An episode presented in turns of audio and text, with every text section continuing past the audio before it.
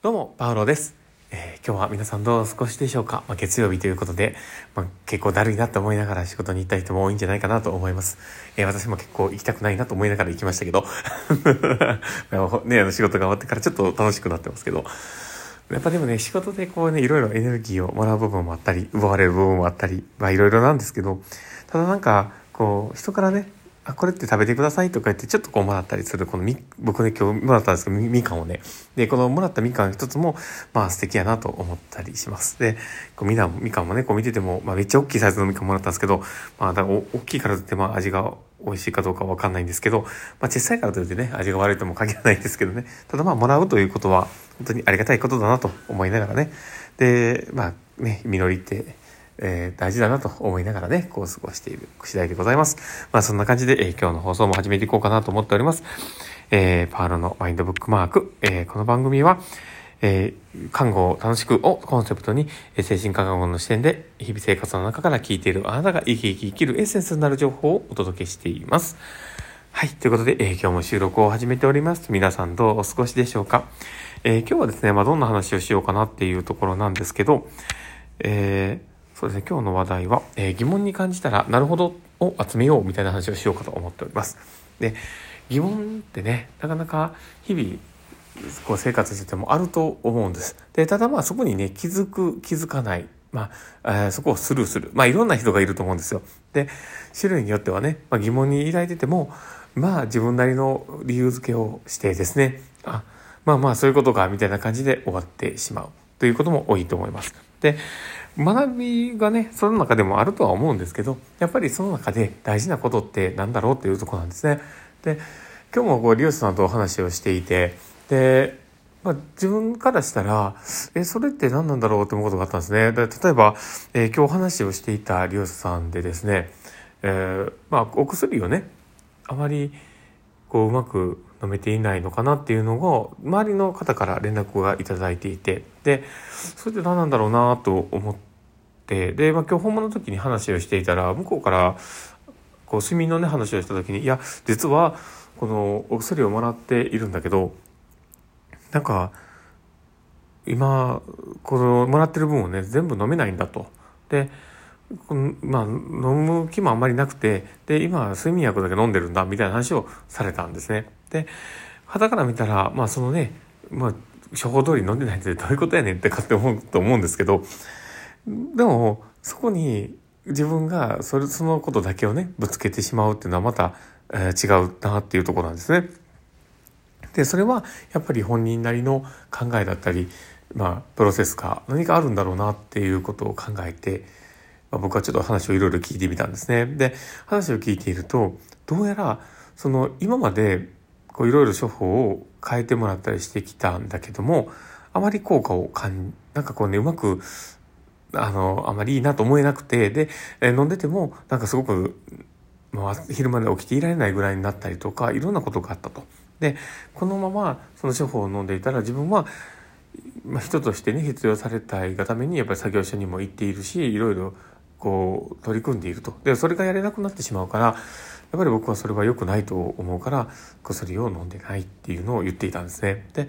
ただでもそれをまあ気持ちは分かったしなるほどなって思うのでとりあえず言ってみたらみたいな話をしていたんですね先生にもね。で多分先生も分かってないから多分こんだけ出てると思うしっていう話を言ってる時にあなんかあのそれをね実は言おうというとこもあるんだけどもただそれを言ってどこからどう通じてるか分からないし自分があの、まあ、今の現状薬がいらない状況だということになると今の自分の、え福祉のサービスだったりとか、まあ、生活保護みたいなものだったりとかいろんなものが僕は受け入れなくなるだろうと。でやっぱそこがあるのでなかなか言い出せにくいという。で話を聞いてるとあなるほどなって思うわけですよ。あなるほどその本人なりのちゃんとした理由がそこにあってあ悩んでいたんだっていう。でこの側面をなるほどと思って自分が気づかなかったら全然その見当違いのことをその方に言っていた可能性があるしでそこから生まれてくるのってズレでしかないわけですよね。で本人が思っていることとこっちがあの伝えたいことをとのまだズレがねそこで起こっているというそこのねことしかなくなってしまうだからそういうことを考えた時に自分の考えてること以外のものに触れる瞬間が多分なるほどなんだと思うんですよ。で、自分の考えてることを、あの、相手が言ってくれた時に、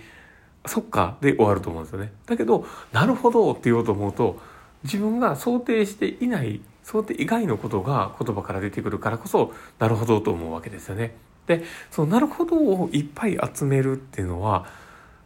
この自分の考えてる以外のことを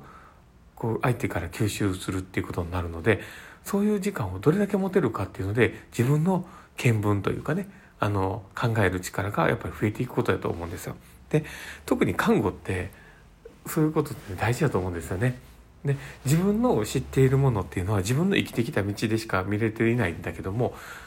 こう看護のように誰かと関わるその対象がいてその対象の、えー、まあ、生き方とか、まあ、そういったものに深く関わるのがね僕精神科訪問看護やと思うんですよ。だからほんまにね素晴らしいなと思うんですけど。だからそういう時ってあの精神科の訪問看護だったら絶対なるほどがいっぱい集まると思うんですよね。じゃなかったらその人を理解できないと思うしそこがあるからこそあの、まあ、次のね、あの本人と作っていくものが生まれてくるんだと思うので、だから、まあ、これはね、今僕の中では、あの、訪問看護というところでの枠組みで話をしているんですけど、ただでもそれって、まあ、誰かとね、第三者と、ま、一緒にいる、もしくは、ま、家族との関係とか、まあ、そういったところでも言えることやと思うんですよ。だからそこで相手の「なるほど」をどれだけ知るかによってその人の距離も変わってくるし知っているものも変わってくるし、え、その人と作っていくものも変わってくる。だから是非なんかこう一緒にね仕事をしている人でもいいですし、えー、そのね職場の人以外でもねその例えばあの自分が親しくしている人でもいいと思うんですけどちょっとそのね相手のねあの言っていることの中でなるほどって思うことをいっぱい集めてその人をいっぱい知っていくっていうことをやってみてください。すごく楽しいし、すごくなんか自分がほっこりできるし、なんか良かったなって思う経験の積み重ねがそこで生まれるかなと思ったりしていますので、ぜひ参考にしてみてください。まあそういう感じで今日の放送は終わろうかなと思っております。ぜひ、なるほど、集めてください。はい。まあ、そんな感じで、えー、まあ、この放送がね、面白かったな、楽しかったな、って方がいたら、ぜひフォローいただけたら嬉しいですし、えー、リアクションいただけたら嬉しいです。えー、フェイスマークとか、ネギだったりとか、ハートマークとか、あの、いろいろあると思いますが、ぜひ、あの、いただけたら嬉しいなと思っております。そして、えー、ツイッターの方もやっております。もしよければフォローいただけたら嬉しいです。お便りの方のね、返信の方もなかなかできなくて申し訳ないんですけど、またお便りのね、返信の放送もまたやっていこうと思っておりますので、あの、気長に待っててくださいさい。どうもすいません。申し訳ないです。ということで、えー、今日の放送はこれで終わろうかなと思っております。この放送を聞いたあなたがですね、明日も好きな一日になりますようにっていうところで、ではまた